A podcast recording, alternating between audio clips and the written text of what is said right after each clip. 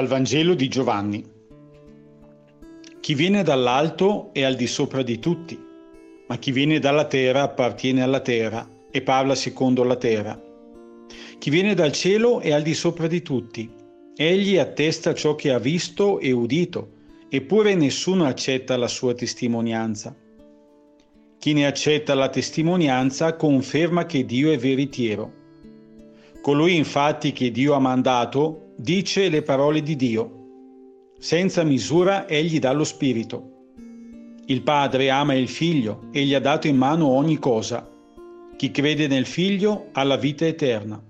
Chi non obbedisce al Figlio non vedrà la vita, ma l'ira di Dio rimane su di lui.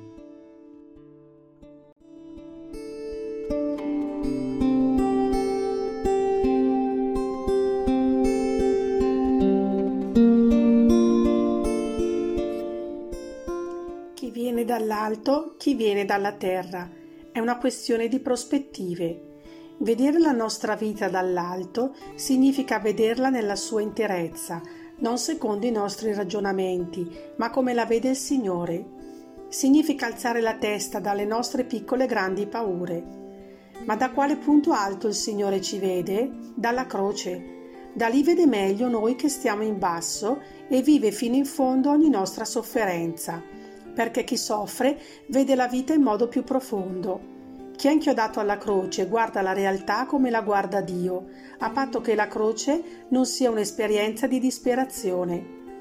Gesù ci ha donato una posizione nuova per le nostre croci. È difficile da accettare, ma possiamo guardare dall'alto come Gesù caricando la nostra croce e seguendolo fino al Calvario.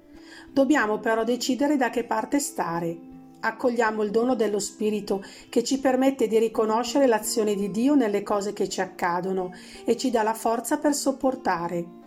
Lo sappiamo bene, ma nelle nostre scelte c'è ancora troppo calcolo, vogliamo avere tutto sotto controllo. Credere vuol dire decidersi per Lui, avere gli stessi occhi di Dio e così avremo la vita eterna.